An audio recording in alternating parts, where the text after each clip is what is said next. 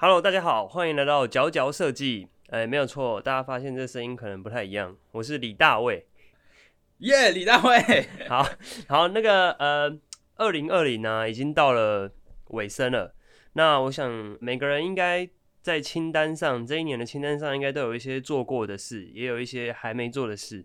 那不管怎么样呢，佼佼设计今天要提供给大家一个选项。一个任务可以去执行，在所剩不多的二零二零，或者是在未来的日子里，可以去完成这个叫做所谓的美感努力运动。Design 我们这一集也很酷，我们要介绍是这个美感努力运动。对，这是一本书。那这本书呢，我们很高兴是由这个时报出版。赞助给我们的，对，那其实这本书有点一一波多折，因为时报最早跟我介绍这本书的时候，他们说要邮寄给我，邮寄两次都不见。啊，哎，很莫名的，不见是寄到家里还是公司？哎，寄到我家，可是因为我家平常有就是大楼有管理员，照理说不会不见，但就是不知道什么不见了。哇，所以这是三本书的的，这是第三本，对，因为第三本我跟那个小编吧，或是那个公司里面跟我接洽了，我们就决定直接面交，所以这本书从。他们跟我说有这本书可以，希望我们来介绍。到我真的拿到书，好像过了大一个月，然后在我们再慢慢把它排到节目里面，又过了大概快一个月。所以这本书其实拿到有点久了，对然后我们今天终于要来介绍它。是的，好，其实我觉得这本书很包罗万象，它其实把人的生活遇到的所有事情都讲过，对，包山包海，就从你的个人出发、兴趣、选择，一直到。吃吃东西，再到呃，你跟你另一半、跟家人的相处什么的，全部都包了。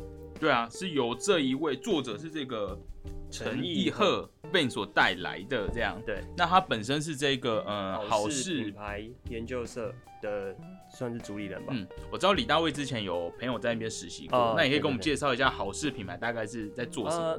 嗯，其实我我没有，因为我我也是听来的啦，然后。那个时候他在那边实习，有做过一些，比如说品牌包装的一些案子啊，然后，然后也有一些他们自己会去自己设计的小物吧，会会在那个店里贩售的样子。那个时候是这样，主要是偏那种 branding 的设计。对，好像嗯。那我觉得这本其实蛮适合现在这个时间读的，就像前面讲的，尤其是我觉得很多刚出社会的人。好像我们有这种说法，就是说，你真的出社会一段时间之后，你就会被磨成了一个社会的形状，你可能会变得跟你大学时期、学生时代不一样，然后好像是，我觉得就少了们少了以前的那种感觉，就是有点初初中被被消磨掉了。对，那其实说，我觉得这本书就是一个唤醒你可能心里本来对于生活的。的一个理想状态的一个音质，就它就是可以去，就是让你重新去想说，哎，你可以用不同的方式去过你的生活，不见得是一定要照着现在这样子的稳定的步调这样子。嗯嗯嗯，这本书很特别的哦，它翻开来之后，它总共有侧一跟侧二。那它侧一的部分呢，它总共有好几个不同的主题，从内观。然后选择感觉环境、形式、兴趣到像是什么音乐、饮食等等。那他在每一个他讲的主题后面都还有个称作为习题的东西。那这个习题呢，它就会有一些呃读者们可以在生活中尝试去做的一些事情，包括呢像是他在这个内观的部分呢，他就说，哎，你习题可以尝试去记录感觉到美好的瞬间，或是呢他在这个。有个在气味的地方呢，他也讨论到说，呃，为房间添增一些气味吧，它可以去改变氛围。所以这本书，它它称作一个美感努力运动，它是真的有要达到一个运动的状态。可以在读了每一篇内容之后，然后在生活中有机会可以去做一些尝试。所以我觉得这本书其实蛮适合你送给，我觉得蛮适合在年尾送给送给身边的人。嗯，它很浅显易懂，其实算是一个蛮入门出街的。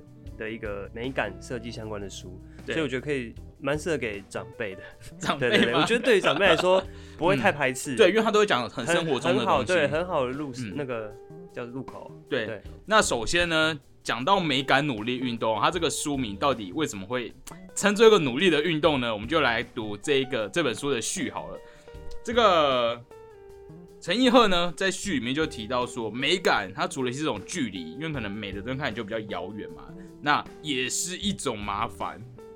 到底什么是美感会是一种麻烦呢？因为我们生活中或者我们工作上，你没有美感，你也是有办法赚钱，就有点像智慧一样嘛。他之所以说是麻烦，我觉得应该是说，呃，他会让你，因为你会需要多想，多想去多想一下。嗯，那如果你不考虑这些东西，你就是直接完全无脑的，就是一直快速的、效率的进行的话，是对，你就省去了这个麻烦。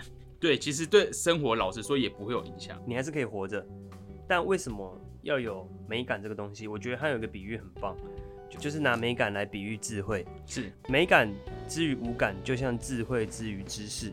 你只需要有知识，你就能够去面对生活中的各种问题，就可以解决，就可以活着，顺利的活下去。是，那你无感的话，你也可以生存嘛，你也是可以活下去。可是如果你拥有智慧的话，你可以把问题解决的更漂亮，你可以让你的呃，不管是面对你的生活，或者是面对社交、面对人，你可以在解决问题上更用更漂亮的手法去完成。是那就像你今天如果拥有美感的话，对，你会看用不同的角度去看待这个世界。对。而且易赫呢，在这边也提到一个，他觉得台湾，我看了他其他的文章，他有讲到说，我们在这个他一直觉得台湾的生活环境中，其实缺少了美感这样的一个养分。嗯，所以他也觉得说，透过美感努力运动呢，除了提升个人，也可以影响到身边的人。就像办公室里面，如果你隔壁同事会吗？应该会吧。如果你隔壁同事办公桌很干净，你会觉得我好像收一下。所以他很希望透过这样的方式，除了刚才李大卫提到的说提到了，呃，真的要透过一个应该说美感有或没有，对生活可能不会有太大的影响，都会继续活着。可有的话，的确可以让自己的生活更精彩。那同时最重要的呢，因为运动嘛，我觉得运动就是要一个群体一起去做的事情，可能会被称为一个运动。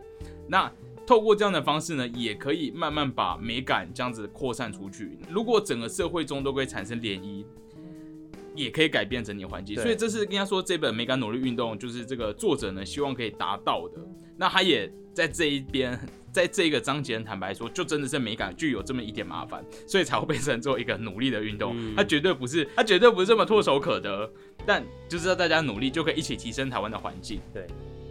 那接下来的篇章，它其实里面谈到的，它的篇章很有趣，它都是透过一句话，然后再去解释它。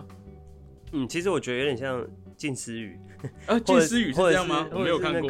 什么尼超意尼采那种，哦哦，就你随，便你你随你随便翻开一页，你有这本书？我没有，我看没有到朋友我有我有哎啊 真的，就你随便翻开一页，你都能你都能马上就可以不用就可以断开了，不用前也不用后这样。我的超意，突然想要念一下。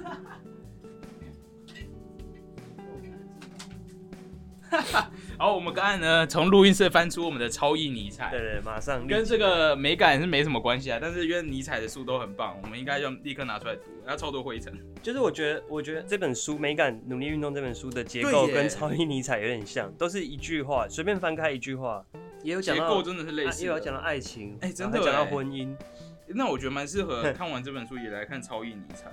好，我们很乱来，因为这本呢《美感努力运动》，它在后面的一个篇章有谈论到无聊这件事情。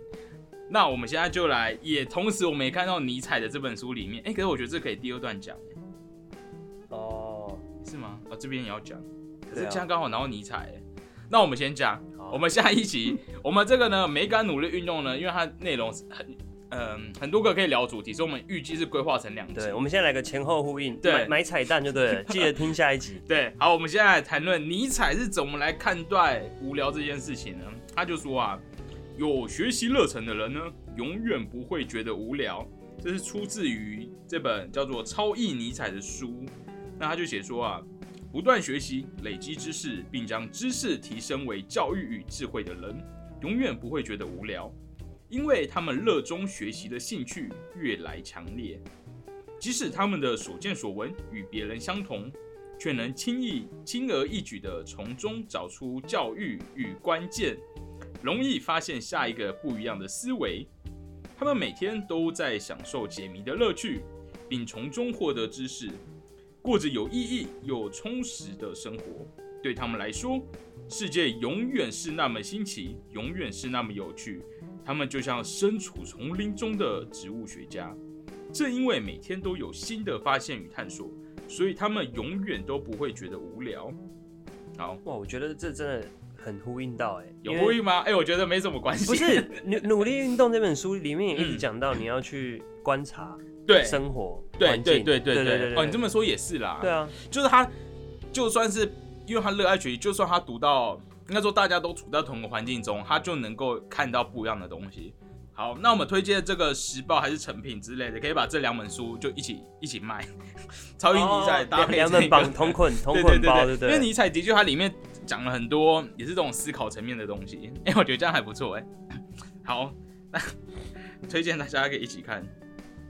好的，那稍微偏离来讲了一下这个超级尼采之后，我们先回到我们今天的这个美感努力运动。好，那我其实蛮喜欢叶赫讲到有关于兴趣的这个部分，因为我觉得兴趣在于现代人来说，好像常常会被界定为是娱乐的一种。就是他说那个我们的媒体啊，就是嗯其实会把生活或者是兴趣误导成是娱乐。那在这边呢，易赫呢也提到，他在我觉得蛮喜欢他这个下标题，他下他讲说，拥有兴趣的人是非常幸运的。那呢，他说呢，兴趣呢是过生活的一种状态，在这个状态里面可能会找到热情点，或找到可以投入的事情。能找到兴趣的人是非常幸运的，因为如果当一个人没有兴趣时，他会没有热情，找不到可以付出的目标。如果你拥有兴趣，那要非常非常珍惜你的兴趣，因为呢，多数人的生活其实没有兴趣，只有娱乐。兴趣并不是划手机、玩手游或拍照打卡，那都只是娱乐而已。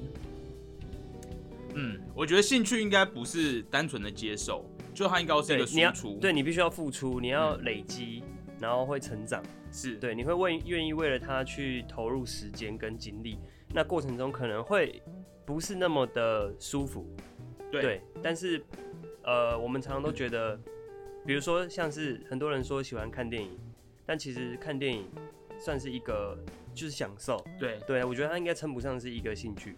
对，其实我有时候看，尤其交友软体上，大家最常 就会觉得看电影是看电影跟逛街，但老实说看电影，它真的好像不能说是一个兴趣，对，感觉兴趣要是一个你可以成长吧，对，有所累积。而且我觉得要有个产出，嗯嗯嗯，嗯，对，那其实对啊，看了这本书之后，会发现自己好像其实也没有，目前也没有一个可以说得你说上是兴 除了设计以外吗？你有兴趣吗？我有，我想想看，有啦，我觉得你有啦，就是你你常常会自己去搞一些可是我觉得都在设计以内，对跳脱设设计我到录 podcast 也算吗？录 podcast 好像蛮好玩的，设计以外好像很难，我觉得设计太容易跟所有东西有关系了啊。可是我喜欢游泳，这应该算算吗？游泳应该算。我很喜欢，嗯而且我很喜欢在海里游泳，因为我觉得你不觉得在游泳池里面游泳就有一种太太自私的感觉了，我会觉得我好像不是在这个地球上生存。所以我之前有一次去小琉球的时候，然后我在那边待了三天，然后每天就是在不同的海边游泳，然后就把它所有的所有的海边都绕了一圈。那你呢，李大卫，你有什么兴趣？吗？对我就是我刚刚就是如前面讲的，我觉得我好像被他这样一讲，我好像没有一个可以称得上兴趣的。我想想，看，不是你们不是有在拍影片？哦，好了，但是我觉得那也不是一个呃，对，是是嗯是有在进行，但我觉得还不够投入的心思还不太够的。是，嗯，我觉得这样感觉做设计的好像都可以想想有没有其实设计以外的兴趣，不然好像都一直躲在这个框架里面。嗯，的确最好可以有不同领域的刺激，嗯才可以有激发更多的想法。对，我觉得这就跟那个哎、那个原言斋，原研哉吗？哎、你你这这一集我们一直在乱 Q，一直在 Q，一直在彩蛋欸，因为我们为了准备这一集，呃，应该说我们一次录音会一次录个可能三四集，所以我们会一次准备好很多的资料，那就会把最近读到的资料都一起讲出来。因为原言在他在他的书里面，他很喜欢中国的一个谚语，叫做什么“宁为鸡首，不为牛后”。所以要成为鸡首，很重要的呢，就是要，我觉得就是要有自己的一个特殊的兴趣在，你才可以有一个自己的哦嗯特色。那他可能就是可能他成为副业啊，或者说他就是让你你的设计会有一个自己，因为你你可以把某个兴趣融合在里面，会有个更强大自己的特色。嗯所以呢，易赫呢，他怎么样来区别兴趣跟娱乐呢？他说啊，很多人呢会把兴趣跟娱乐画上等号，不过并不并非如此。娱乐呢是用来消磨时间或让人遗忘时间的，但兴趣需要付出时间、努力与注意力。兴趣做久了就会累积知识量，投入的心力有可能累积成人生中的第二种可能或新的工作，并从中获得成就感、自信与能量。不过呢，娱乐并不会变成什么。而且还可能令人上瘾，只是一种虚耗。讲到这边，我超有感，因为我身边认识有好几个朋友，他们就是除了自己在做自己设计，尤其他们都在做自己的品牌以外，他们都有一个很厉害的兴趣，然后都拿来赚钱。像是我有个读服装设计系毕业的朋友，那他除了在做自己的品牌之外，他超爱那个飞轮。那他就有在很多的健身房当飞轮的教练，他为什么骑去开团骑去阳明山？反正他就是会用他，我觉得他已经变成他另外一个收入，那回来养他自己的品牌。那我还认识一个是我们自己公社系上的学姐。她就是，哎，她有在听我们节目。她说她很喜欢在什么泡茶还是做事，然后做事吧，我不知道她在做平面还是什么听我们的节目。真的？对她她超酷。她就是有自己做很多的陶器的作品，那有很喜欢泡茶，然后有很研究很多茶道方面的知识。那她除了在做她个人的这样的创作以外，她本身也是瑜伽老师，所以我觉得这蛮重要的，就是设计师。如果你想要发展个人的品牌，可是你又要有收入，那最好就是你有可能有个第二个兴趣，那他还可以赚一些钱回来养自己的品牌。嗯，对。而且我觉得讲到这个虚号，虽然大家平常都要上班，可是下班之后其实时间很多。哎，以我好了，像我，我大概六点下班，那假设我没有运动或没有干嘛的话，回到家可能八点。可是八点我平常都两点睡，我其实就将近有六个小时的时间可以做事，六个小时。就如果你六个小时都在读一本书，你那天晚上就会读完，因为它是一个真的很长的一个时间。嗯嗯，对啊，这样想起来真的蛮长的。那你下班在干嘛？我 等下你都要约会，对不对？没有没有没有，不完全，好不好？不是，我每次告诉你假日都出去约会。哎，我跟大家讲一下，为什么我们上周停更？因为我最近哦就疯狂约会。哎，我春天终于来了，我等很久了，我等了快两年。春天提早来。对，然后。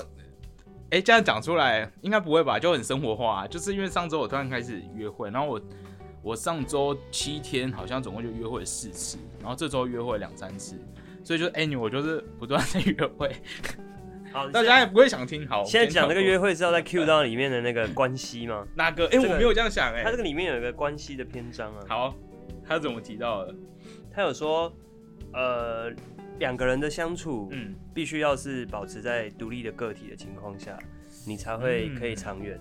然后，呃，新鲜感很重要，就是就是说，你不能，就是它里面有提到，可能有些人会说，情侣不见得适合太早同居，嗯，保持一点距离啦，是一种美感这样子。其实我蛮认同这个方式，因为我觉得只要情侣在一起，基本上就零产出。哎，老实说，因为你在一起，你要么在家，你就是看剧啊，或者是说你就是睡觉，或者说。你出去就是逛街，当然我曾经跟某一任的那个某一任的那个伴侣，就是我们会在假日的时候，他那时候在准备我忘了什么的考试，商业方面的，然后我也会接案，所以我们假日很长，就是一人在客厅的一个角落，然后自己做自己的事，然后时间到可能叫 Uber Eats 或出去吃饭，但这比较少少见，大部分的，尤其热恋中的情侣在一起，怎么可能还做事做不下去啊？一定会消耗时间，所以我是蛮赞同这一种。要要维持一个距离的一个一个关系方式，因为这样才可以同时两个人继续成长。尤其大家在二十几岁的年纪，实在很难说。哎，可是我讲这个，我整个很没有说服力，因为我上周就是疯狂约会，然后然后当然导致于生活不平啊。对，我想说，说这说不定热恋期很快就过，我要先享受一下。但我最近有，所以每次我们今天要开始回来录音了，因为我稍微就是想说。好，我还是要理性，你还是要把工作做一做。我觉得蛮特别的，就是在讲美感努力运动的时候，没有特别想到说还会提到两个人之间的关系这样的东西。他写到，恋爱最美好的时候是彼此两个独立个体相互试探对方的时候，就是暧昧的时候。对对对，因为一切都还不确定，那害怕造成情感上的负担，所以保持一定的距离，各自探索生活，充足电力，直到两人碰在一起的时候，才能尽情的释放能量、想象跟想 想念跟想象。是那如果一直腻在一起，没有距离的话，反而会在日常重复中耗尽电力，感到无趣。哎、我觉得，我觉得他写的很精准哎，就是在暧昧期的时候，你就是不敢放太多感情，所以就是要 维持一点距离，以免造成双方彼此感情的负担。嗯，我蛮喜欢他描述的很精确的这件事情。读这本书之前，没有想到它里面还会谈论到这种嗯两性关系。他 好也不像心灵鸡汤，因为我觉得他写的很很精确。嗯，我觉得大家蛮适合为了在讲感情这一篇去买的，因为我觉得很少会在设计的书里面，在在聊到感情的书，我觉得其实不多。因为像我们节目很早期有讲到那个谁的书啊，小说吗？对不对？对，那个北北野武的书。但我觉得，其实设计人在看待感情的时候，应该都会有自己一套见解。因为老实说，我觉得做设计的人个性都蛮独特的，跟大众比起来，对，所以如果刚好有设计师在谈论感情，我觉得还蛮乐观其成，就是可以看到，我觉得大家都会注注意一些很特殊的细节。那他的下一页呢，就讲到说啊，这个生活模式的契合呢，心里却不一定契合。情侣若一同生活，两人关系的经营就分为日常事务与心灵互动两种层面。日常事务上的经营比较像训练一种默契，或练习一种生活形态。所以很多人说情侣不要同居的原因呢，是因为很多人以为心灵契合，生活模式就能契合。其实啊，最后可能会变成某一方依赖性的习惯，变得太被动或者太主动。强迫性的让另一方去配合另一方，而不是健康平衡的互动关系。哇，这个完全变成一个两性专家的感觉呢。哎、我觉得很不错。我现在我看完看这本书大概是一个礼拜前，那我现在又重新再翻开再讲感情的这一面，我觉得它里面真的很多东西很有趣。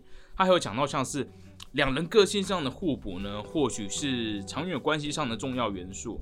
那还有像是什么真正的默契呢？很像是找到另一个自己。那无论哪一种关系呢，都只是意义和行为上的交换。那另外呢，关系最大的杀手就是应该。哎、我觉得这也不错哎。他讲到说啊，关系之中最大的杀手就是应该。恋人、朋友、家人的关系都一样，牵扯到应该，就表示没有距离与个人的空间。就像观看一件艺术品一样，没有了距离就没有了美感。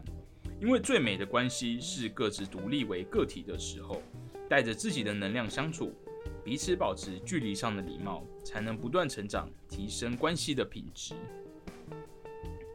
不错，不错，不错。这个在讲，我觉得光在讲关系的这一章就很值得大家购买，或者是送给你失恋的朋友，或者是如果你现在单身，你想要。在走入下一段关系前，我觉得蛮适合看。尤其诶，李大卫，我想想看，因为你比较不一样，因为你的你女友是也是实践的，嗯，所以我觉得那个模式很接近，就都是读设计的。哦然后、嗯如果不同领域的对，因为像我发现我毕业之后，你交了新的对象，你们不一定会有机会住在一起，嗯，因为你一定工作的，因为我觉得工作是比学。呃，就比学业还要更更绑住啦。那你也不可能就突然搬在一起住啊。然后你上班时间会很长，不像大学的时候，你就三不五时，对，不能一直见面，然后也没有这么任性。所以我觉得会蛮像到他刚才讲的，就是你会维持在一个很独立的状态。那在这一章在讲感情、在讲关系的这一章里面，易赫呢 好像很熟。易赫呢，他出给我们的习题是在任何一种关系里，嗯一定有你认为对方应该要做的事吧。家人的话，洗碗煮饭是妈妈应该要做的事，出门司机是爸爸的事。双方的感情之间，主动电话关心是对方的事，争吵道歉和好是对方的事。最后在朋友的关系上，找餐厅点餐是朋友的事，决定出游地点也是朋友的事。但有没有可能，这些应该变成你主动去做的事呢？尝试在每种关系里转化角色，化被动为主动。让身边的人用新的眼光看待你，旧的关系才有可能提升质量，产出新的火花。Cool，你有没有什么感觉？因为你们交往很很嗯很 stable 一段时间哦，，有有有，这个很有感。你有觉得什么是你女友做的？但你觉得你还是说什么是你做的？你需要你女友反过来做？哦为我变成一个什么良性节目了？好，很快。OK，嗯，有啊，我我第一个想到的就是前阵子有争执过一件事，是说因为比较常是他主动要来，就是约见面这样子。嗯，对，然后那时候就有就有比较深入去讨论这件事情说因为我可能我就是比较常可以自己一个人想独处，对，哎、这那不会造成什么感情的？还好啊，不会吗？我们已经讲开了，再吵架哦已经讲开了。对对对，然后所以所以就是呃，就那一次谈完之后，就我就会比较练习去要去嗯主动去约他这样子，哦，哎、对我觉得这蛮化被动重要的为主动，嗯，不要因为我总是处在那个被约的对状态。对啊，你说怎样？因为我想到我以前这段关系里，也是也是我那一任的 伴侣会觉得说，好像都是我要做什么事，他来陪我。可是我会觉得说，我们应该是一起要去做某件事情，而不是说我，我觉得有，哎、我觉得我有点站在，在你女友的立场，就是，哎、是这样吗？也不是啦，你说都是他来陪你，哎、应该说都是我说我要干嘛，他觉得是他花时间在我身上，哦可是我会觉得是我们在一起做一件事情。但我觉得的确也会像你刚才提到的，如果他突然约我要干嘛，其实我会很开心的，因为你就会觉得好像是，呃，是你想去做某件事情，嗯。但是你需要我陪着你去，会觉得自己有个被需要的感觉，或者说哦，对对对，对不然好像都是我找你干嘛，我找你干嘛，我会觉得好像都是我主动在付出，所以我觉得的确会马上就有感觉，推荐给大家。真的是两性如。果都是你另外一半主动约你出去干嘛，偶尔呢你也可以，但是也可以稍微观察一下，不要是太无聊的事情，就是也要是另外一半稍微会有点兴趣的，哦，嗯，对。我有没有遇过什么事我完全不会想去啊？好像还好哎、看花。但但但我好了，看花海，而且他可能不会听我节目，啊就是我最近有一个约会对象，他可能就比较偏完美，他可能就想看花海，但我可能不会想看花海，可是我会想看他，所以没关系。哦，OK OK，我喜欢看着，他看花海，你看他，，对我喜欢看着看花海的他嗯，啊，可以可以以可以可以，这样怎样？有被感动到吗？哎、我要叫他去听这一集。anyway，以上呢就是我们这一集第一集。谈论易鹤的美感努力运动所带来的内容，那我们一路从这个兴趣，人生如果第一个兴趣的话，除了设计，那也可以产出不同的可能，甚至说你把设计带到你的兴趣里面，那以及人在老年的时候，各位的爸爸妈妈们可能也真的需要一个兴趣去做一些做一些事啊，才不会觉得那种跟社会隔离，所以可以提醒爸爸妈妈，可能可以早点来培养一个兴趣。那么以及呢，大家可以思考一下，这边提到说在下班后的时间，那兴趣跟娱乐其实是一个不一样的东西，大家可以去思考中，到底自己在这一年呢、就是你当了社畜一整年，你真的还有所谓你自己的兴趣吗？或者说你的美感到底还剩多少？可以去好好审视一下这件事情。那以及我最推荐买这本书，我们就不太肤浅，就是他在讲关系的这个地方，就是我觉得以设计师或是一个比较偏艺术家、一个做美感的人的角度去谈论感情的时候，他会注意到更多细节。他好像没有要，因为我觉得很多感情好像。你知道失恋的书就是叫你坚强或 murmur 或干嘛的，嗯可这本书就是同时还是希望大家可以维持一个距离，同时提升自己有点美感。我觉得它有点像是设计师，你除了你在就是你在一段关系中，你还是要自我成长。我觉得他好像谈论到了很多这种自身的关系，跟恋人或者是跟家人之间关系，我觉得都很不错。尤其他以这个主被动转换的方式，我觉得的确可以为你的恋情带来一点新鲜感。那在此就推荐给大家。那期待我们还有下半第二集，第二集，因为每个努力运动，它总共我们刚开头就念，它大概有二十个对，二十个，主题吧，对，以及它后面还有个很酷，有个侧二，侧二它称作为灵感清单。那他总共邀请了大概十位的设计师，有像是毛家俊啊，然后张简世阳，然后还有这个旭中。哎、我要都要念两个，像是有这个啊家俊啊，然后世阳，那还有谁？陈汉，然后跟旭中，就是他们几位有分享他们做的什么样的事情是他们、哎应该说做的什么生活灵感的来源，啊，生活灵感的来源，没错。推荐的书单或者是电影清单。对，OK，那我们这一集就到这边告一个段落，大家可以接着继续听下一集，好，我们下周再见，拜拜。拜拜。